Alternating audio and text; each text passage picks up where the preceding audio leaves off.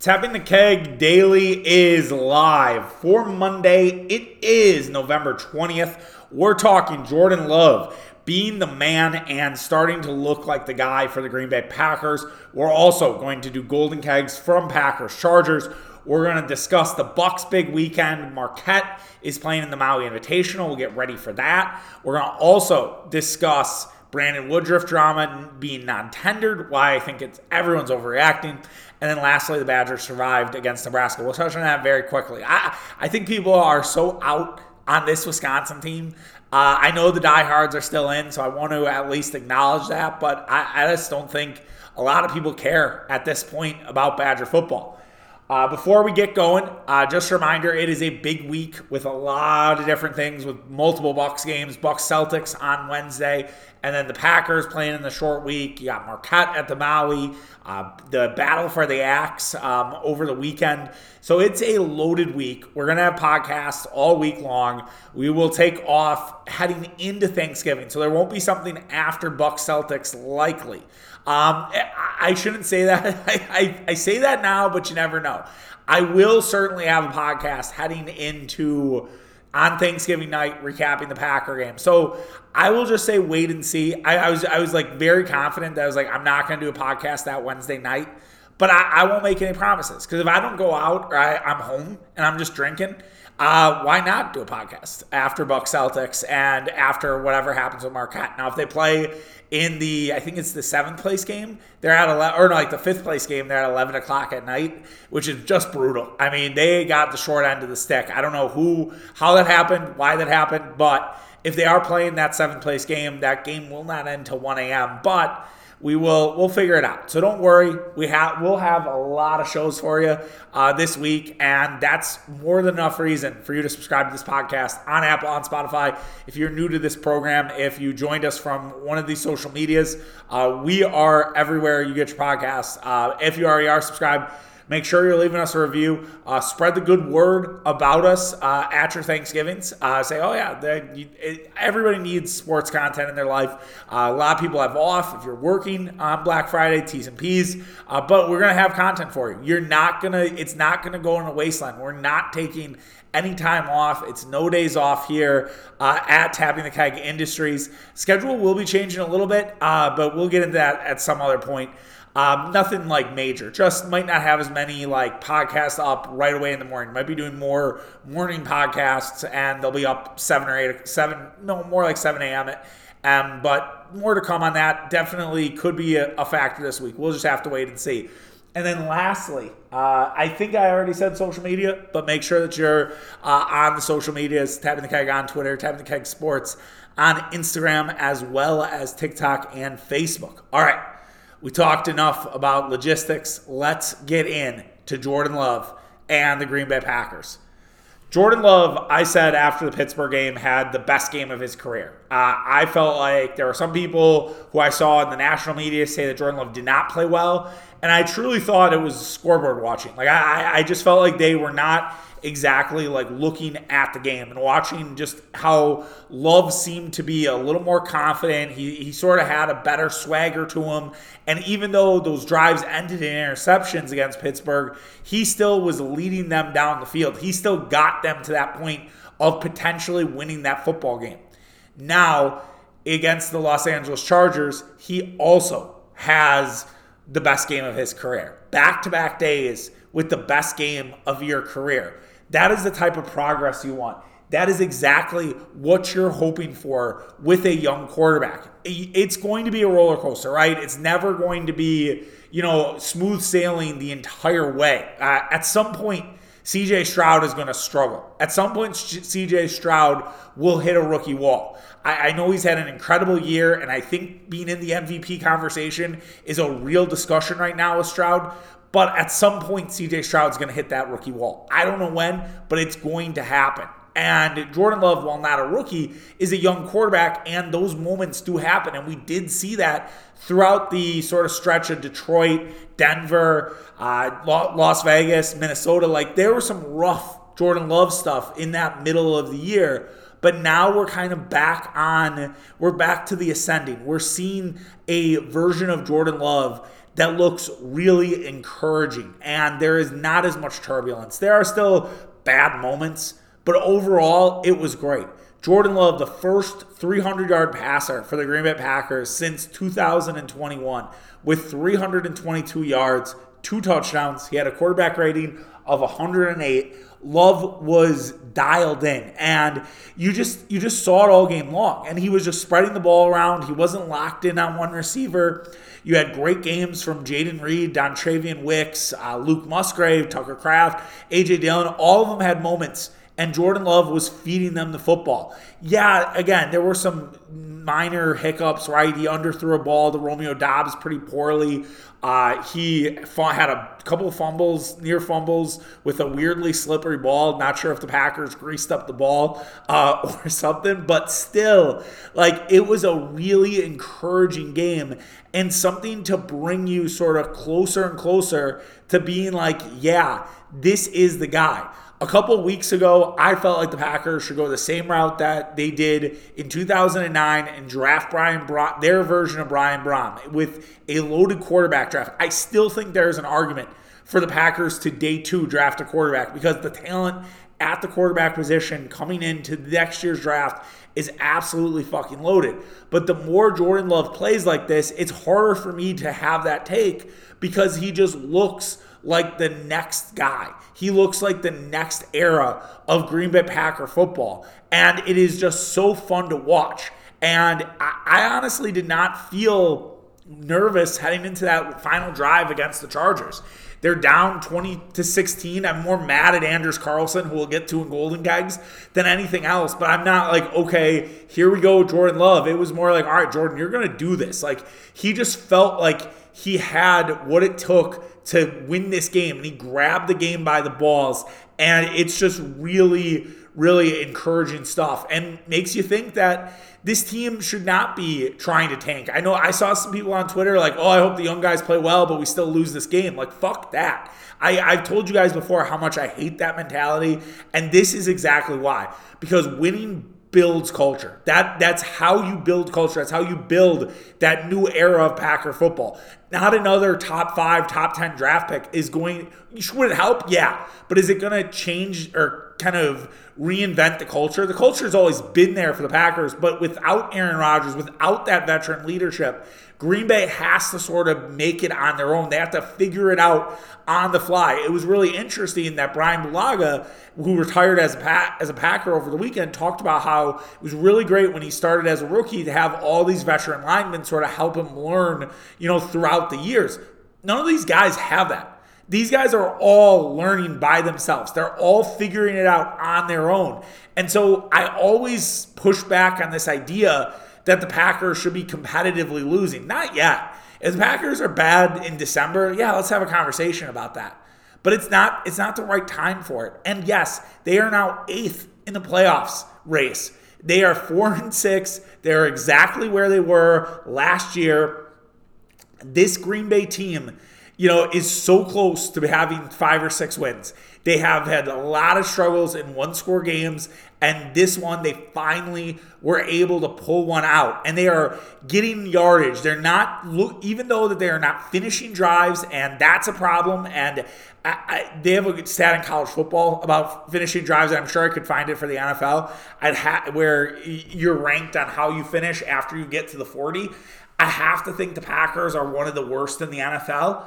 But again, that's that's positive. That's stuff you want to see. At some point, it's going to all come together, and the Packers are going to have a bonanza of points. They're going to go absolutely crazy against the team. I realize they're playing the Lions, the Chiefs, maybe it's the Giants in a couple weeks. I know they just won, but like at some point, the Packers are going to absolutely explode offensively because they are so close and they are getting closer with every game. And this young team is starting to kind of figure it out. This is the type of game where you can put a pin in it and say this turns not necessarily turns around the season, but you think about it, all right, now you've won two out of the last three. You've won the last two home games. You complete a fourth quarter comeback, which you hadn't done since the New Orleans games. You score over 20 points for the first time since week two. You you just look more competent. You look the part this Packer offense responded immediately with Justin Herbert cooking. Justin Herbert had a very good game. Jordan Love not scared of Justin Herbert. Did not the moment was not too big. Just because Justin Herbert was balling out on the other side, Jordan Love did not give one single fuck about it. And that that's amazing. That's exactly what we want to see as Packer fans, as people who are cheering for this football team. And I, I, just think that there is a path for them to get to the playoffs. It's absolutely crazy that we are in the exact same scenario as we were last season. Packers were four and six. They just beat the Cowboys in overtime at Lambeau, and then they played Tennessee on a Thursday night at home. Now they end up losing that game. They look terrible in that game against Tennessee. They got kind of their face pushed in by a Tennessee team that was way more physical than them. And now they face a Lions team where it's kind of the same. But this Lions off, this Lions defense is pretty shaky right now. 38 points to the Chargers. 26 to a Bears team that just got Justin Fields back. Like that that's an issue. Like that's a red flag to me. And Jared Goff had three interceptions. Like this Lions team is not necessarily playing their best football. I think they are vulnerable on Thursday. But the Packers are going to need to be assholes. They're going to need to smack them in the mouth. The Lions have bullied us around, and at some point, you have to be the bully. If it means we get a couple personal fouls, fine, well worth it. Just don't get kicked out of the game. But if we get a couple personal fouls because of it, fine. Set the tone for once. And I do think this is the type of stuff that you're starting to see it. You're starting to see it all come together. And that's what you want and Jordan Love looks like a dude. And that's, I, th- I feel like that was the biggest goal of the season. And I'm not saying it's complete, I'm not saying it's check it off the list, but you have to feel very confident about what you have in Jordan Love and the future of this team. Not only Love, but all of the young guys showing out today, as mentioned with Wicks, Musgrave, Reed, uh, Christian Watson had some moments. Doubs had some moments. Uh, on defense, you had Karl Brooks making a sack. You had Carrington Valentine had a couple pass deflections. Like they're, I mean, they, they're young guys balling out all over this field, and it does seem like the new era of the Green Bay Packers is growing and winning before our very eyes, and that is extremely encouraging to see. And let's sneak in the playoffs. Why not? Again, fuck those picks. I want to be a playoff team. I want to have a winning culture. I don't necessarily want to competitive lose, and I want to put 50 on the line. They won't, but I want to, uh, and that would be great to ruin their Thanksgiving. All right, let's get into Golden Kegs. For those who are unfamiliar, Golden Kegs is a segment that we do every week, uh, best and worst Packers, uh, going from five to one, five being the best, one being the worst. We talk about things that are sometimes related to the game, sometimes things that are not, or just you know, it's not just players. Sometimes we do talk a lot about players though, um, and let's let's dive into it. Let's waste no more time. I already talked about Jordan Love as a five keg guy. Uh, it, this was again best performance of Jordan Love's career. Uh, you really love to see it. And I think you just hope that he continues to stack these. And with the way the Lions defense has been looking sort of shaky, there's another opportunity for Love on Thursday afternoon against the Detroit Lions. Five kegs to Jayden Reed. Jayden Reed is awesome. Uh, Matt LaFleur called him a war daddy, which is an underrated Matt LaFleur uh, ism, if you will. Uh, I always like when he talks about getting your piss hot. Uh, big fan of it. My buddies give me a hard time for, for really liking it. Uh, but I love war daddy too. And Jayden Reed is a war daddy. I mean, he finishes the game four catches, 46 yards. He also had three carries for 46 yards and a touchdown, a 32 yard uh, reverse to the house. He is a true asset out there. And Jayden Reed, look, I know that he won't win Rookie of the Year because it's CJ Stroud. It's done. CJ Stroud could be terrible the rest of the year, and I still think CJ Stroud wins it.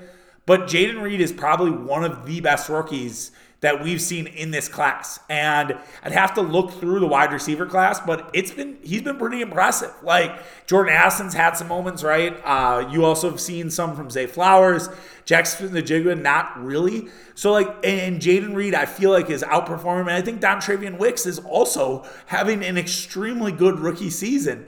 And this, again, goes back to that first conversation about the future of the Green Bay Packers. Jayden Reed was tremendous in this game and continues to show up every damn night. And so that's really a positive for Green Bay. And he continues to be one of the most important Green Bay Packers of this still young, I wouldn't say young season, but midway point through the season. I would say Reed's probably one of the top five most important Packers, right? Like he has developed into quote unquote wide receiver one. We're kind of obsessed with figuring out who is the top receiver, who isn't. I just, my personal opinion is just ride the hot hand. But I think what's nice about Reed and Wicks, uh, in, in a sense, is they always seem to be reliable. They always seem to be open when you need them to be. And that's something I don't think we could always say for Doubs and Watson. Another five kegger goes to goes to the Chargers being the Chargers. I look, I, I understand what some people would say. The haters would say, Charlie, the Chargers had five drops. Don't get too excited because if the Chargers don't drop those balls, the Packers lose this football game. Yeah, okay, right? But if Anders Carlson makes a couple couple field goals, Packers have 27 points. Um, if Jordan Love doesn't take a couple sacks, the Packers might have some points. Like there are moments in games on both sides of it. So I'm thankful that the Chargers played like idiots and they looked, you know, just unprepared and they did not weren't able to handle the cold weather of Lambeau Field and it wasn't even that cold. It was like 47 degrees. But they, yeah, they just could not catch the ball, and they had a brutal fumble at the end with Austin Ekeler. I look, I don't care. I, I will never apologize for a victory. I, I will say I felt like the Packers still went out and won that game. Even though the Chargers might have gifted them opportunities, I still f- feel like Green Bay went out and won that football game. Another five keg to the Lambeau Leap. We have the leaps are back. Uh, for some reason, the Packers weren't doing Lambeau leaps. Uh, maybe because of the bad weather against the Rams, it was rainy uh, against Los Angeles, but everybody was leaping. I think Doubs was the only one that didn't leap. Uh, but everybody else did a leap. Tucker Kraft did a leap, even though it wasn't a touchdown. Got called back. Whatever, man. Uh, it's awesome to see the leaps after we've seen uh, the Ravens do their own thing, the Bengals do their own thing. My mom, no, my mom, one of my things my mom absolutely hates is when other teams do the Lambeau leap. Uh, she feels like it should only be the Packers, which I can't blame her. Another five keg to neighborhood draft. Uh, it's a spot in Milwaukee, uh, right out basically Milwaukee Tosa.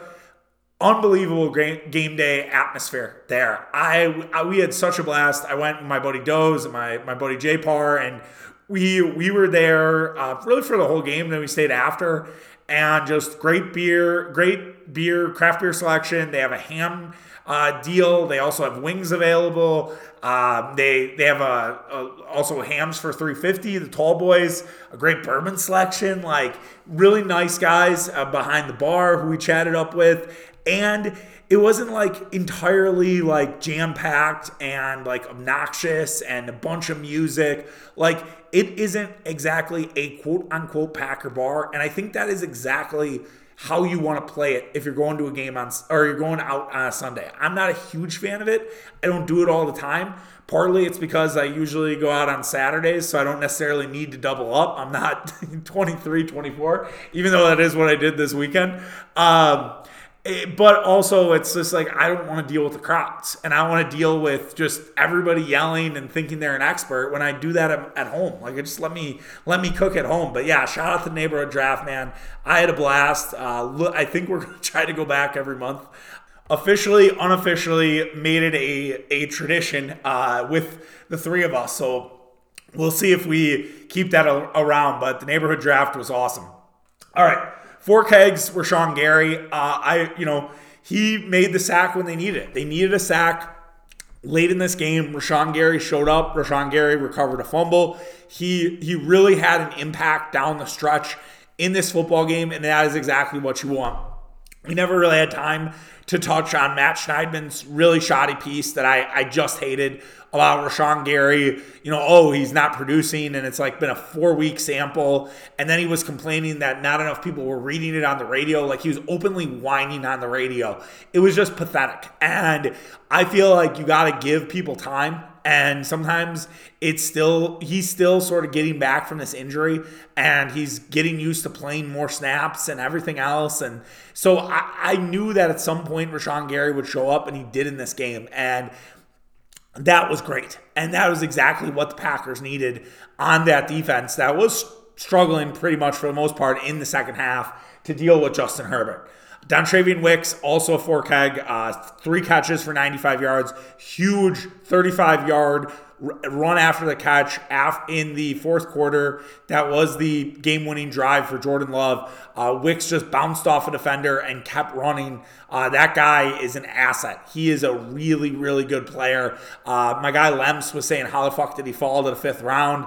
You know, that's sometimes this, this is where good scouting gets you gets you through. And I know we've been hard on Brian Gutekunst, and I think for good reason. But he's kind of, he's nailed this draft. Like it's hard to hard to not look at this draft and think and don't think Brian Gutekunst nailed it because we're going to talk about another couple of these guys who are Gutekunst draft picks of this year uh, in the keg in, in, the positive part of Golden Kegs. Zach Tom also in for keg, really just for the fumble recovery. You know, in the you know down the stretch, we've had so many games that Packers have lost. We're like, well, if just this wouldn't happen, we win the game, and that would have been another moment if Tom doesn't recover that fumble. Packers lose probably lose the game, uh, or you know they they come up short. They get get another score, but what would that have been? So the Chargers were up were they at four at that point. So if they had got a field goal, it would have been a seven point game. Best the Packers could have done was went to overtime with the Chargers, and that could have been on the table. They would need to hold a Chargers team that was cooking with Herbert in the second half to a field goal versus a touchdown, right? which uh, is a tall task. So again, great recovery by Zach Tom, uh, saved the Packers in that. He's been really good at right tackle. I, I think we talked about it like yes was that two weeks ago about you know MVP of the season, and I said Zach Tom because I just feel he's been the one constant at the right tackle position, and I think Green Bay does have a right tackle of the future, and I, I think that is Zach Tom, and that's the guy. I think that you, him, and Elgton Jenkins are two that you're going to build that offensive line with going forward.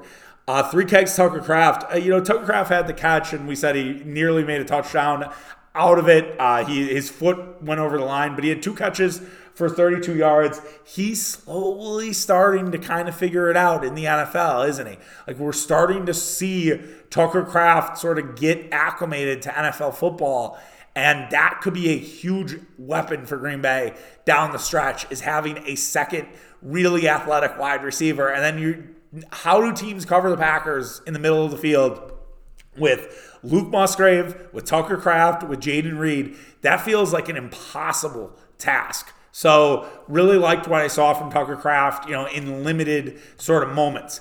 Uh, Carrington Valentine gets a three keg. You know, Carrington Valentine had some bad moments. Uh, there was the Quentin Johnston, you know, drop where if, Val- if Johnston catches that, he's probably in the end zone and, and Valentine gets beat. And we're probably talking about Valentine as a two keg or a one keg. But he had three pass deflections in in this game. He's had six since being a starter for Rasul Douglas.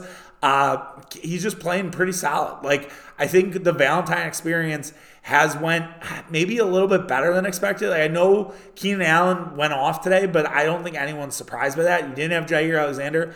I think when you get Jaire back, and hopefully you'll get him back for Thursday's game against the Lions, I, I think you're going to see Valentine be even better. Um, and with not having to go up against the wide receiver one and you're facing wide receiver two and wide receiver three, I think you will see a better version of Carrington Valentine. Two kegs, uh, Matt LaFleur's late game execution. He called himself out for it. He said he was way too soft. Uh, it was three straight runs up the middle. It was the Ted Cruz playbook. Uh, you just, I hate that. And we've talked about uh, on a lot of recap Monday shows about Matt LaFleur being a little bit too conservative and not necessarily doing doing enough and sort of you know not going whole hog with this Green Bay Packer team. When sometimes Aaron Rodgers, you would definitely see that out of Lafleur. And this was another situation where he had a chance to put the pedal to the metal and didn't. So I, I, would love to see him let Jordan Love win that football game. Third and six. One time the Chargers had a timeout. He said we didn't get the look that we wanted. I should have called timeout. Absolutely. Like learn from it. And hopefully, the next time when that comes up, you'll let, especially when Jordan Love playing well. Like, I could understand if Jordan Love was struggling and the Packers were winning despite Love not playing well. And you're like, all right, we just don't trust Jordan to make the smart decision, right? A little bit of a gunslinger, sometimes can force it in there. Maybe he's had like three interceptions or something like that. But this wasn't one of those days. Jordan Love had was over 300 yards at that point. He had been just absolutely on fire with his guys, and I feel like I Wicks did get evaluated for concussion, which is a, could be a huge thing with the Thursday game here on deck. But I, I Jayden Reed, right, you know, slant route, five, seven, eight yards, get the first down, kneel it out, win the game. Don't give the Chargers a chance to win this football game. Thankfully, they did nothing with it, but that that could have been dire. Um, also, two keg to the review audience. Uh, so I was doing the review outside of the neighborhood draft. I did not do it inside the bar. Um, just felt like it was not necessarily a review crowd. And then they were they asked to watch it after. They're like, "Can we watch the review?" And I was like, "I guess, I guess you can." So uh, I I showed it to I think the owner, uh, which is uh, a new thing for me. Uh, but yeah, was slightly embarrassing. You know, not necessarily uh, exactly what I want. Could have definitely went away from the window. But I wanted to shout out the the place because, as I said, it was a great time. So yeah, not great to have a review audience. One keg, Anders Carlson. Holy fuck, dude! Like. I don't know uh, if the Packers can continue on with Carlson. They play too many close games to have a bad kicker. And I, I just wonder is, you know, will the Lions game kind of be a last stand because they it's in a dome. Carlson should be more than enough than to have enough leg to be comfortable there. He he needs to show up. That's a huge game for him because then you have a long week. You can try out kickers, you can put guys through and see who what other options could be available. Now, hate to give up on a rookie kicker, especially the history of his brother Daniel had a kind of a rough rookie start with the Vikings, famously against the Packers. Mike Zimmer caught him. He then went to the Raiders and has been the Raiders kicker ever since.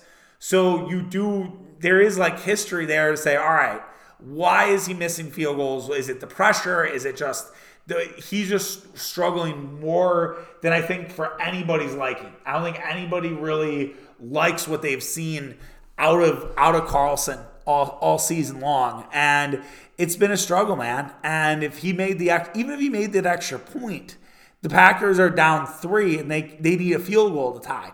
Now, eh, maybe it helped that they needed a touchdown. It let the Packers push the ball a little bit and not be too conservative, but still, I don't want to be in that scenario. Also, he missed the field goal. I mean, it should have been 2020 with the Packers taking the ball down the field to try to win the game, and that just didn't happen. It, it's just it never feels good to not have a trustworthy kicker, and Carlson's that right now. Now, can he figure it out? Absolutely. Kickers can go through these stretches and then suddenly look like gods again, but it's a very important kind of stretch here for Carlson as you have this Thursday game, and then you have another sort of mini bye before you play the Chiefs. And I just wonder if Carlson struggles in a controlled environment like Ford Field if that's the end of him or they start looking elsewhere. even if they look elsewhere just to put a little pressure on him, you know, maybe they just put a kicker on a practice squad and they say, all right, well, you gotta you gotta show up or show out because they're not going to necessarily keep two kickers, you know, on their team. Last, or I have two more one kegs. Uh, Jonathan Owens, another one keg. Uh, really rough stuff from Jonathan Owens. Uh, I is Darnell Savage. Can, I think can come back maybe. Uh, it would be great to get Darnell Savage back. Uh, Anthony Johnson Jr. I think's done well, and so maybe he takes his takes Owens' spot when Rudy Ford comes back from injury. Hopefully, you get Rudy Ford back for Thursday. Uh, him being out the last couple weeks has been rough, uh, but we'll just sort of have to see, and we'll have to see if that's if that's on the table. Um, but it, will just be very. It, it would be it would behoove Green Bay to make sure that you could get you know, something out of your safety position because Jonathan Owens, that, that tackle he had uh, for Stone Surratt or whatever the guy's name is for the Chargers that caught the first touchdown was just awful. Uh, that was really rough stuff from Jonathan Owens.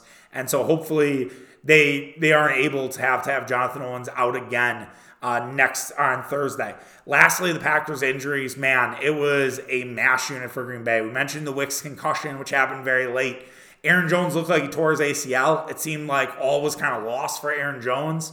Uh, now and then they said after the game that he avoided a long-term injury. Uh, it seems like he'll probably miss. I would assume at this point he's not going to play against Detroit, and then you'll have him for the Chiefs game. Hopefully, um, fingers crossed uh, that you get him for that Chiefs game, uh, and it's only a one week injury. They're going to have to get some sort of running back because Emmanuel Wilson did dislocate his shoulder. Again, I don't think that that's going to be a injury that Wilson will be able to come back from anytime soon. Feel bad for Wilson too because he lost his dog. I don't know if he found his dog. I hope he did. I should probably check that on Instagram because he uh, Steinman tweeted that out that he had lost his dog, and so hopefully he found it. Because man, what a shitty week uh, losing your dog and dislocating your shoulder is is really really rough. And then Campbell had a stinger. Um, I don't know if he came back into the game, but uh, you know that's that's not great. Um, so hopefully the Packers are going to be okay heading into Detroit. Um, you hate to get so many injuries on a short week um, and facing a team against Detroit that's pretty brutal in terms of they'll beat you up. Um, so we'll and that turf is has not fun. Uh, you know. It, did in Stokes, it did in Rashan Gary. Um, that that we really don't need need that out of everybody else. Uh, and yeah, and that is your golden kegs for the game against the Los Angeles Chargers. Let's move on and talk about the Milwaukee Bucks. During that Jonathan Owens thing, I got distracted because I I have the Monday night game on, or uh, the Sunday night game on as I tape, and saw that East Dakota got scored on at the very very end of this game, um, and now trailing with one one minute to go. We'll see if the pastronaut Josh Dobbs can lead them down the field. We'll we'll wait and wait and see uh, as we uh, continue to pod here, but. More importantly, the Milwaukee Bucks went 2 0 this weekend. Milwaukee Bucks are 9 4. They're 3 0 since Archon 14 wrote that Adrian Griffin should be fired on Brew Hoop. Uh, yeah, it's it's been great. Uh, this was a really good weekend for the Milwaukee Bucks, and two things stood out to me in a big way. Uh, and then I do want to talk about you know some takeaways that from the, both those games. Uh, number one on Friday, the Bucks scuffled out the gates. You're like, oh shit, here we go again. You know, they trailed by nine against the Hornets, and you're like and I, I wasn't going to be able to have a ton of eyes on the game because I was going out to dinner. Think actually the supper club had the game on, which was great, which was a, a added bonus as I had my cocktails before dinner. Jackson Grill, by the way, uh, as an aside, great, great uh, steakhouse uh, supper club. Uh, had a 24 ounce ribeye, was beautiful. Uh, really, really enjoyed it. So another recommendation uh, for your boy. But the so after they trailed by nine the Milwaukee Bucks would beat the Hornets by 40 points, 102 to 62.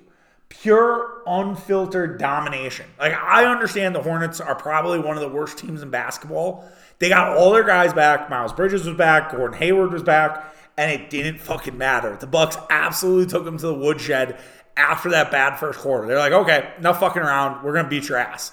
And they did just that. And I think for to do that on the road, to do that in a scenario that has not necessarily been the Bucks foray this year, just really again spoke to kind of what the Bucks have been building, you know, in the last few few weeks, few games, I shouldn't say weeks. Uh, and then number two, the Bucks could have easily waved the white flag against the Dallas Mavericks on Saturday night. It's a back to back. The Mavericks have a rest advantage. They were up 10 going into that fourth fourth quarter. It looked like the Bucks' legs had finally caught up to them. And again, the Bucks said, "Fuck that," and the Bucks had a 43 point fourth quarter and won the game and won it convincingly. They won by seven. Like they they didn't even need, it wasn't like a last second shot or anything like that. They won it convincingly and beat this Mavericks team. And I was really impressed by that. I hope everybody was watching. I understand it's Saturday night. People are probably out to dinner, but what the Bucks did to that Mavericks team in the fourth quarter tells you everything you need to know about the ceiling of this basketball team and sort of the drive and the will to be great. Uh, the Bucks, you know, Giannis and Dame played 38 minutes in that game. Uh, is Mike Budenholzer really playing his guys 30, 38, 40 minutes on a second half of a back to back? Absolutely not. And again, this is where we see the difference of Griff versus Bud. I feel like in those games, the Bucks would wave the white flag and just say, "All right, we'll move on. We have two games against Washington to pick up wins. It's fine. It sucks to lose at home, but we'll figure it out and we'll be okay." The Bucks did not, none of that. They did not wave the white flag at all. Came back against the Mavericks, locked down defensively, and were able to win. It was a really great basketball game, though. I, if you missed it because you were out to dinner or watching the Badgers, like I really recommend watching the nine minute highlights of that game. Uh, you know, Luka, Kyrie, Giannis, Dame were all had different moments going back and forth. It was a really fun fucking basketball game, and probably my favorite win of the year. Uh, they just they keep stacking great wins, right? Like, and that's I guess another like bigger takeaway from this week and weekend is they keep getting these big wins, right? Like, think about all the wins this week. Chicago Bulls kind of backs are against the wall. Lost some, you know, lost the game, whatever. I think they lost two straight. Come out, beat the Bulls' ass. Then you you go up on Wednesday night. No Giannis. He has a calf thing. They rest Giannis that night. You're like, okay, they're gonna get their asses kicked. Giannis has been such a catalyst for this team. Nope. Damian Lillard, Beasley on absolute fire. Then what we talked about with the Hornets and Mavericks, like this is this is what you want. And all of the sudden, the Milwaukee Bucks are starting to look like one of the NBA elites, and that that's scary for the league. As I, I've said in a few different reviews, like pray for the league. Like if you look at the Milwaukee, if the if we're gonna do defensive ratings and we're gonna get into the stats, the last five games. Oh, I do not have the data available. I was all excited. Oh no, here we go. Last five games for what we've seen from a net rating perspective. Your Milwaukee Bucks have a 9.1 net rating. Uh, they are sixth in the NBA. Their offensive rating is 120th, which is sixth. Their defensive rating is a little bit lower at eighth, but the Bucks are playing really good basketball right now, you guys. And I, am really kind of excited for what we're seeing. And the fact that they don't look the same sort of lifelessness that we saw against, you know, before at the start of this year just tells you everything you need to know. Last four games, so in that winning streak, just to add on, offensive rating of 125 over 100, uh, net rating of 15.3. The Bucks have been feeling it, and there were a lot of other things to take away though too from these games. Uh, Giannis absolutely dominated the small Mavericks and Grant Williams. 40 points, 15 rebounds, seven assists. Uh, you know, just an absolute great Giannis game. Uh, he had a really good first half. He had a great, you know, fourth quarter. I hope people are paying attention to the season that Antetokounmpo is having. I feel like there's nothing that's really being talked about. You know, we were talking oh, the Bucks are slow and old. They're this, they're that. Like, look at Giannis's numbers so far this year. He's had some really big stat lines, and he continued on Saturday, just taking advantage of a Mavericks team that has absolutely no size with Maxi Kleber being out with an injury and Dereck Lively still being a rookie. Giannis loves to exploit rookies. He loves to take advantage of guys that have never seen him play before. He kind of dips in the bag. Also, the put away dagger mid range jumper from Giannis. When have we seen that? When have we, like that? That was a moment, like, if you could, I think if you had a gif of real life, right? And you're like, how did you react to that? Think of the Joe Rogan gif where he holds Daniel Cormier back. Like that was me to Mitch at Wurst Bar. And also, by the way, speak really a quick aside on Wurst Bar, giving out recommendations all over. My guy Tim works there, who is at the Bucks playoff run. Wurst bar might be the official tapping the keg Bucks bar. Um, I don't know if we're getting we're close. We're closing in on that. Uh, conversations, contracts are still being had, uh, but we might transition our our money from the Broad House to Wurst bar. But more to come there. But yeah, great night for Antetokounmpo. And that dagger shot was fucking incredible. Damian Lillard was not as good as from three on Saturday as he was on Friday, but got to the free throw line a bunch, 27 points, 12 assists, hit a huge game time three late, drew a three point foul on Kyrie Irving late. Like he did, he made a bunch of winning basketball plays. And that is, again, why you have Damian Lillard. And we've we said that a lot here this month, but it speaks to the what Dame is as a player and why he's a valued asset, why the Bucks traded for him. It was on full display in this game. Uh, Pat Connaughton's closing minutes on Saturday night was great. He had two big threes from the corner, as Mitch called it, Connie's corner. Uh, 16 points for him. Uh, Pat Connaughton had a really good week. I think there was a lot of conversation about maybe Pat Connaughton's role should be reduced or maybe he should be in trade talks just because he had not really been hitting shots. And suddenly he heard the rumors. He heard the haters. Uh, he was good against the Raptors. I think he had a good game against the Bulls too. Like solid stuff from Connaughton, uh, especially part of that late game closing lineup with not having Khris Middleton out there, uh, was obviously not playing on the back to back. I loved Andre Jackson on Luka early. Uh, Andre Jackson started this game and he picked up Luka right away and had no fear about it. He didn't exactly play well against Luka, but like the confidence that Adrian Griffin instills in Jackson that hey, you can guard Luka, you can do this. Like I look forward to the Boston media mafia's brains breaking when they watch Andre Jackson Jr. against Jayson Tatum, because uh, they're gonna be like, oh, who's this guy? Oh, what? Like this guy's in the Bucks, the old and slow Bucks yeah, it's it, uh, trust me, Celtics. I realize that there's probably no Celtics fans that listen to this podcast, and Bill Simmons is no fuck I am. But I, I just would like to tell the Celtics fans, if there are ones that listen or your buddies are Celtics, you better hope we don't win. Like it's gonna be bad for you, and they're gonna bury it because tomorrow, the next day is Thanksgiving, so no one's gonna be recapping, no one's gonna be talking about it. But they better hope that that the the Bucks don't win win that game. Uh, Giannis only taking 10 shots on Friday, not a big deal. I saw a couple people on Bucks Twitter, Twitter making a big deal out of it, but Bucks Twitter makes a big deal out of fucking everything. Uh, that's not bad that Giannis isn't involved when you're winning, okay?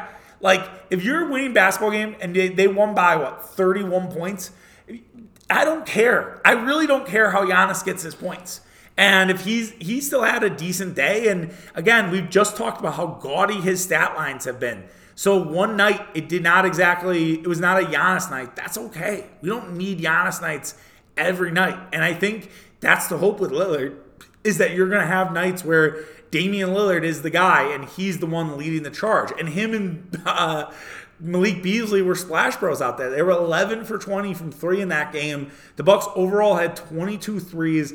The second straight game they had had with 20 plus three pointers. They had 17 on uh, Saturday night, like they they are hitting their shots uh, again. And I think that's another big thing about why the Bucks are starting to win more basketball games. And I know that's very John Madden, you know, of me, but it's it's true. It's like you you hit these shots that weren't falling earlier in the year, all of a sudden you're going to look like a better basketball team, right?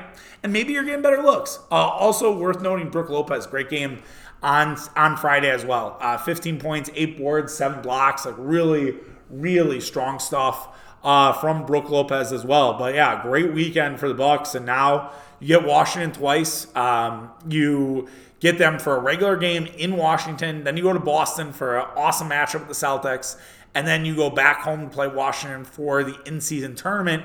And which we didn't know, and we kind of learned, you know, as the Bucks dominated the Hornets in the fourth quarter, it's all based on point differential. So if the Bucks want to get into the in-season tournament quarterfinal, they need to have the the proper point differential to get in. And so that is going to be a huge part of if you advance or not. And the Bucks now have an 18 plus 18 point differential with games left against the Wizards, who you can build your point differential against, and the Miami Heat. Uh, and those will be the last of it. The Bucks and Heat right now are at 2 and 0 together respectively, but they will try to get in on point differential and keep winning these games. And I would imagine that the Wizards they're going to try to stack those on Friday. Friday is a much more important Wizards game, but you don't want to lose those two games to the Wizards. The Wizards are an awful basketball team. The, you should not lose one game to the Wizards. I realize it's the NBA, it's basketball, it happens, but that Washington team is really fucking sad right now. They also have Portland on Sunday afternoon, uh, which is kind of nice with the NFL. It's right at the witching hour start at 2.30, which is not great. Like, I would like that at a 3.30 time. I haven't looked at the NFL Sunday slate, but yeah, we get a little Bucks basketball in the afternoon. You could throw Red Zone on your computer. You're living good on uh, on Sunday afternoon with Bucks basketball. So uh, we'll see how they uh, how they handle uh, the Wizards, and hopefully they don't. You know, it's not a look ahead spot to the Celtics. Uh, but yeah, it's a great weekend for your Milwaukee Bucks. All right, a uh, few smaller things to kind of talk about before riding out for today. Uh, Brand, no, I want to start Maui. Uh, Marquette's in Maui, uh, actually Honolulu, but the Maui Invitational, one of the the I think it actually is the most loaded uh, Maui Invitational that we've ever seen. Uh, it is an absolutely stacked group of teams. You have Tennessee versus Syracuse, you have Purdue versus Gonzaga, Kansas versus Chaminade, and Marquette versus UCLA and that game will be taking place at 10:30. I will tell you right now, there there will not be a pod. We won't talk about that game on tomorrow's podcast. I'm still kind of figuring out the schedule for this week, by the way, but uh, we will kind of talk about both Marquette games after Tuesday, uh, wherever they end up landing. But the UCLA game is interesting because it comes down to two things. I think really, UCLA has a ton of size. Adem Bona and Oh, I had the other guys. He's seven three. He's he's massive. Uh, good player too. Uh, Aday Mara. Uh, they have two massive dudes inside with Bona and Mara, 6'10", 7'3". And the Marquette doesn't have a ton of size. And they do. They are one of the taller teams in the NCAA, 13th overall in terms of their average height. So they are a big, big team. I think it's imperative for Marquette to get one of those guys in the foul trouble early and often. I think it's attack them early. Um, I would expect you're going to see a lot of Ben Gold early. I I don't I wouldn't advocate for Ben to start in this. Maybe I don't I, I don't know. Maybe you do go Ben to start, right? Do you put Ben out there with the starting lineup? You put Joplin on the bench. Not that it's like a demotion for Joplin it's just really matchup specific. I know Joplin's a little bigger himself at what is he? It's six eight. Like he he's a big dude, but you if you having Gold and Oso there kind of counteracts Bona and Mara. I would assume that Ben is the first guy off the bench in this game. But the other part that's very interesting is not only is UCLA one of the tallest teams, they're one of the youngest teams in college basketball. They are 335, I think out of 356 in terms of youngest teams. And they're playing Marquette, who's one of the older teams, one of the more experienced teams. I think that's really going to work to Marquette's advantage, especially if this game's tight at the end. I assume it to be tight. Mick Cronin's a great coach. Mick Cronin knows that his team could be a bubble team this year. He's going to want to try to kind of squeeze out every potential win, and a win against Marquette would be a ultimate resume booster for the UCLA Bruins. So they Marquette just needs to kind of play within themselves, figure out how to handle the size of UCLA.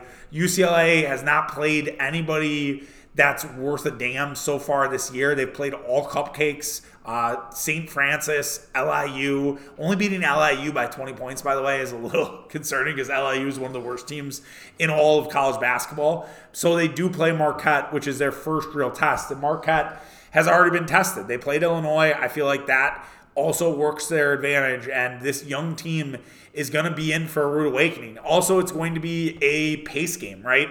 You know, Marquette plays at one of the fastest paces in all of basketball. Uh, they're sixth overall in terms of their offensive possession. They do not take a ton of time to push. Their tempo is, is more in the middle at 188, but UCLA so far has been really fucking slow. 330 in terms of their tempo. Uh, defensively, they're 340. They want to grind you out again, and offensively, 252.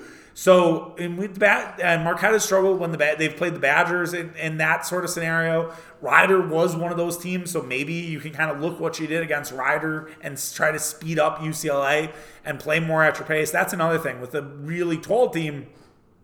They're not going to be as quick. They're not going to be as fast as you. And can you run a team like that out of the gym? And and we'll have to see. Um, but yeah, it's you know it's great to be in the Maui, and then if Marquette does advance, it, it's going to be Kansas unless Chaminade pulls off one of the upsets of the year. And Kansas is the best team in the country. They're going to be number one coming out of this. Uh, Kansas Marquette would be such a fun basketball game because it would be just buckets after buckets. Uh, Kansas with with uh, just an absolutely loaded roster with Kevin McCullar, Hunter Dickinson, who had 20 rebounds against Kentucky, KJ Adams, Dajuan Harris. Like it, it's going to be a really, really fun game if we do get Marquette, Kansas uh, coming down the stretch because uh, that'll be a hell of a game uh, for those two teams, and it'll be late 9:30 on on Tuesday night, but well worth staying up for. Uh, and we'll certainly certainly discuss and, and sort of see. Um, but even if Marquette does fall to UCLA, it's not the end of the world. I think it's annoying that you have to play Chaminade, you know, the, the following day because that does absolutely nothing for your resume. Uh, and it just kind of it kind of stinks, right? Like you're you'll be able to win. I would assume you're probably going to get Gonzaga then in that that fifth round, fifth matchup. So if you can go two and one with a win against Gonzaga and get that on your resume, that's not terrible. And I don't think that you, just hope UCLA isn't bad, right? And but if you can able, if you are able to beat UCLA, you're able to beat Kansas, and you even get to that Maui final, whether it's against Tennessee, Purdue, or Gonzaga for that matter, um, yeah, the sky's the limit, right? Um, I, I think I do think they should beat UCLA though. Like I, I, I would be slightly disappointed if you lost to UCLA. I not discounting what UCLA is as a basketball team, but I also am, you know, I, I just think the the inexperience of UCLA outweighs their size, and I, I think Marquette should be able to win this game, and I, I really hope that they do. Um, that would be disappointing after you know what we saw against Illinois because I felt like they were a very dialed in team. They were you know ready for the moment, and I think they'll be ready for Hawaii. I don't think the pressure of Maui will get to them. I, I and it's and again, it's kind of nice to play UCLA. I think out of the teams you could play in the first round, probably Gonzaga is the toughest. Uh, Purdue drew obviously the hardest one in there. Uh, Syracuse, you know, again another young team, new coach, right? a different look in Syracuse, uh, but you'd probably say Syracuse or UCLA as the two teams that you'd most want to play, other than Chaminade, of course. And I, I kind of like that Kansas got Chaminade because I mean they won the national championship. I feel like you should kind of be rewarded for that, and and they did. So we'll uh, we'll see what transpires on Monday night with the Golden Eagles, um, and certainly we'll talk about it all week long. Brandon Woodruff. Uh, Brandon Woodruff was non-tendered by the Milwaukee Brewers on Friday night. Uh, that news came across that they weren't going to give Brandon Woodruff $11 million. I felt like a lot of the over overreactions were kind of thematic. I felt like they were for effect. Um, I think it was just, hey, let's be mad at the Brewers again. Like, look, I love Brandon Woodruff. Brandon Woodruff's one of my favorite players that I've watched as a Brewer. Um, and I, I definitely I definitely like Woody. I think by all accounts, he's one of the best guys that the Brewers have had. Just an overall good dude. But let's let's kind of get into the honesty corner here. Brandon Woodruff's not going to be playing all year, right? He has a shoulder injury, a, a shoulder capsule injury that is not necessarily a guarantee that he's going to come back and be great. Only like five guys have actually come back from this injury. This is a brutal injury for Brandon Woodruff. If this was Tommy John, I think there'd be a different discussion. And I also don't think that it's out of the realm of possibilities that Brandon Woodruff gets signed by the Milwaukee Brewers at some point. That the Brewers let him go look for deals. He sees that there are no deals out there. He comes back to the Brewers and says, I want to do a two year deal, backload that deal, say like two years, $20 million backload most of that to next year's next year's cap if you can do that. I have no idea if baseball is allowed to do that. I assume they are, but if they aren't, um, then it's a little bit of a different story. But still, I, I don't know how anyone can look at this and say, "Oh yeah, it makes sense for Brandon Woodruff to get eleven million dollars to just sit on the bench." That that is the nice thing to do like right because Brandon Woodruff is going through a pretty stressful injury and it's you know it, it's not necessarily one that again is is a successful one all the time. Some people don't actually come back from it. But at the same point, like when you're a small market baseball team, you got to find every edge. You got to find every corner. And Mitch said to me uh, when we were out on Saturdays, like I just wish the Brewers would do do the nice thing every once in a while. And I, and like I get it, and I, I understand that, and and and and while that's true, I think that's sometimes the the issue you run into with the small market. This happens with small market teams because you have to sort of do everything you can to make sure you have enough dollars to go sign someone else. And you need to sign Brandon Woodruff's replacement unless you plan to use rookies and put that money elsewhere. But that $11 million hopefully will go to free agents. Now, if it doesn't, I, I will be a little upset. I'm not going to lie to you. But I, I do think that they are going to put that $11 million to good use. And I don't think that we should close the door on Brandon Woodruff. That's why I thought the reactions, you know, on on Friday night were a little over the top. It's like, guys, you got to understand who we are. And, and people are, well, why don't they just be like the Bucks? It's like, no, it's different. It's a different ballgame. There's no salary cap. It is a major fucking issue. And I still think they're going to try to sign Jackson Chourio this offseason. I think they're going to give Jackson Chourio a massive deal. And he'll have a deal before even starting as a Milwaukee Brewer. And they'll do what Corbin Carroll got with Arizona or what Acuna got with the Braves. I think they are going to try to run that exact same playbook with Chourio uh, because I think it's going to be worth it. And if that's what the $11 million for Brandon Woodruff goes to, how can you be mad about that? You can't be. So I understand that Brandon Woodruff's a brewer for life. He's a great brewer. He he's an awesome dude.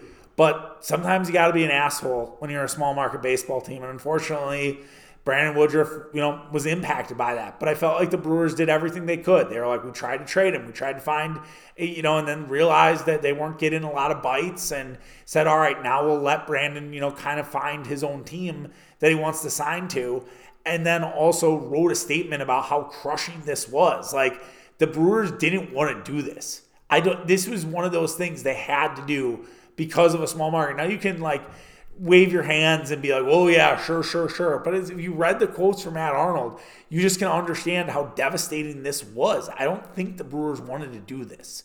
They only had to do it because, again, you're not going to play an, pay an injured pitcher $11 million, especially when then you'd have to pay that same pitcher elevated money in this final year, which I think would be four. Or no, he's a free agent next year, so you wouldn't have to pay him the following year. But still, you're not. You're just not going to do that. And so I, I really, I really think that it's it's just business, and I know it sucks. I know it's annoying, but it's not something that the Brewers could afford financially and uh, it's it's the right move. It might it's not a popular move, but it's the right move. And I will say that you know sometimes the best organizations are the ones that don't do the popular thing and don't do the thing that the fans want to do. And you know, yes, does it send a bad message? Sure, absolutely. For the kids who have Woodruff jerseys, who the kids who modeled their game under Woodruff, absolutely. But again, you can't sort of placate all those people. So I hope that money's being put put to good use. I hope they don't sit on that money. Uh, I still feel like it's a long way to go before we know what the Brewers are. Uh, Murph, our friend, was saying, "Oh, what would you put an over under on the Brewers? You know, to start the for next year?" And I was like, "I have no idea. I mean, there's so many factors we don't know, right? What, what is what do the Cardinals look like? What do the Cubs look like? What do the Brewers add? What do the Brewers subtract? You know, I I think you'll start seeing things start to pick up the pace with baseball. Uh, it's weird because baseball doesn't have the free agency like window that we see with the NFL and the NBA, where we have all these signings, you know, day one, and and uh, the Schefters and the Wojs of the world are breaking all the stories. Like it just slowly leaks out. Like Nola. Nola signed uh, this afternoon right before football and comes back to the Phillies. I think he took less money to be with the Phillies uh, but was given a large deal. And again, this is the difference between a small market and a big market. The Brewers, there's no chance in hell they would have been able to bring back Aaron Nola, also with contracts of Castellanos, Harper, Trea Turner, would never have worked, right? Like that's just again the haves and the have-nots, man. But it also kind of sucks that free agency for baseball is just like this, where it's like, okay, I think now now the fun kind of starts because now you're over the non-tender stuff and you'll see Rowdy Tellez also non-tendered. I don't think that's a surprise. Uh, that that doesn't shock me in the slightest. Uh, Rowdy struggled this year, and again, he's not worth five million dollars. So you freed up sixteen million dollars that hopefully you go put it to good use. Uh, they did add Jake Bauers in a trade. He there's underlying numbers that could tell you Jake Bauers might be good. Uh, that's always a risk, right? Um, I, I, feel like we, there's a lot of examples, good and bad. Rowdy was one of those where it's like, oh, the underlying numbers actually look good. It's one of those, believe it when you see it, right? If maybe Jake Bauers will be good, but I, I'm not ready to, you know, push my chips all in on that Jake Bauers is the first baseman of the future for the Brewers. I hope the Brewers aren't either. So we'll see if they make any moves uh, during this holiday period. Lastly, I just wanted to mention the Badgers quickly. Um, I didn't have tons of eyes on them on Saturday. I went back and watched sort of the long form highlights. Uh, I was I was more locked into the Bucks, honestly, and I feel like that was a good choice because it was an absolute slog of a game for the Badgers. They were down 14 nothing early. They found a way to win this football game. Uh, Nebraska kind of fumbled it at the end, right? Uh, they were driving down the field it looked like they could have went in for the, the game-winning touchdown, and Matt Rhule kind of played for three, played for overtime. It's an awful decision by Matt Rhule, and he should have just won that football game. And I, I don't really get why he did that. Um, it, it's Wisconsin seemed on their heels; they seemed sort of tired. Uh, but Braylon Allen, even though 62 yards, it was like it was pretty much thought that he wasn't going to play and he gutted it out there. And he was out there in the third and fourth quarter, really refusing to go out. And it seems like he'll probably go to the draft. I think it makes sense. Uh, I actually think we talking about it today at the bar. Like, might make sense for him to go transfer to an Alabama or a Texas, where a could get more exposure and maybe not be in the air raid system that Phil Longo is running, because uh, it just doesn't necessarily work for Braylon Allen. But it's a pretty inspiring effort. And it kind of goes back to the comments that Waller and Mordecai made about who are our guys and who aren't our guys. And I feel like it really, it was a, it's a pretty good, it, like, even though it was ugly for the Badgers, getting that victory, not losing another home game, I think that would have been their fourth straight home loss. Uh, and like leaving the regulars home regular season out on the right note, becoming bowl eligible, now you have a chance to take the axe from Minnesota. Minnesota's awful, uh, and you haven't beat Minnesota in three straight years, I believe. So this is a you know it's a big thing. And if you finish the year with seven wins, it's not perfect. The Indiana thing will will always be a mystery, but it's still you still have building blocks. You still have stuff that you say, all right, we can build on this, and the cupboard's going to get a little bigger, and it, it's going to be different. And I, I still though don't think that there shouldn't be changes with the Badgers next season. You know, I think you keep Longo because I think you're recruiting guys for Phil Longo's system. I think Mike Tressel is the one that I would personally look at. And we talked about that, I think, last week with just all the defensive coordinators being available. You know, you have Aranda probably, Zach available, Avalos. Like, there are defensive coordinators that are readily available for the Badgers. And I, I feel like that's where what you look at for then looking at sort of a you know a full scale change. Like I think shaking it up and getting rid of Longo and Tressel would be too much. I know some Badger fans probably be for it. I, I just don't think that, that that is the right way to do it. Now Longo was mentioned as a potential option for Syracuse. Uh, he's a New Jersey native, is recruited in the Northeast. Uh, that's a really interesting subplot, right? Maybe Longo, you know, gets out of the coordinator business and heads to be a head coach. I don't really see Phil Longo as a head coach personally. He doesn't he doesn't strike me as head coach. He strikes me as a coordinator. I don't think that should be where Syracuse looks, but maybe it is. And maybe that's where what they decide. And then that changes what the Badgers offense will look like. And and then we're having an entirely different discussion. But we'll sort of have to wait and see and see if that's actually a real thing or that's just Phil Longo's agent getting his name out there uh, to Bruce Feldman. And Bruce Feldman does a great job with those coaching carousel stuff. And if you are unfamiliar, like why are you talking about Syracuse job? Because Dino Babers got fired. Uh, for those who are unfamiliar or did not know or did not see that on Sunday. Uh, but yeah, it, it, it could be one or the other. Uh, but yeah, it, it's definitely something to monitor. And yeah, you know, Badgers, just have a chance to go out on the right foot and get a decent bowl game. I, I didn't look at bowl projections. I always at this time you kind of start paying attention to our like, what bowl are what bowls Wisconsin going to be in. Let's see if we can find a bowl projection uh, for the Badgers here. Off oh yeah, Jerry, our guy Jerry Palm. Oh no, ES, we'll do ESPN. Sorry, Jerry Palm. I, I decided not to because uh, let's see here. What do we got?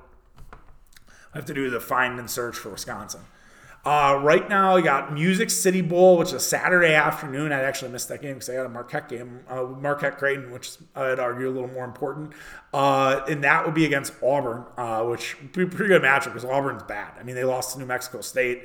Uh, that that would be a pretty ugly football game. Uh, but that's ABC, so not bad exposure. Or January 1st against Jayden Daniels and LSU, which they've never seemed to play well. It's the old Outback Bowl. It's now called the ReliaQuest Bowl. It's always it's it's going to be the Outback Bowl to me, damn it. Uh, but that is one of the only the only two games on January 1st. It's crazy how little games they have. Oh no, the Rose Bowl I think is also on January 1st, right? they have only two games on the first. That that seems wrong. There there has to be has to be other January first games. We're not doing. We're just doing two January first games. Oh no, the two college football semifinals are January first. The uh, Rose Bowl and then the Sugar Bowl. So there you go. Um, which that'll be fun. And it looks like Rose Bowl, we could get a Pac 10 versus Big 10 matchup, which will be a Big 10 versus Big 10 matchup next year with Was- Michigan, Washington, or Michigan, Oregon. Uh, we'll, we'll certainly have to see. And then see if Ohio State also could crash the party. It's going to be a really, really fun week of college football. Uh, with that, with you know the rivalry games, the now the Florida State thing, uh, with Jordan Travis going down with a really devastating injury.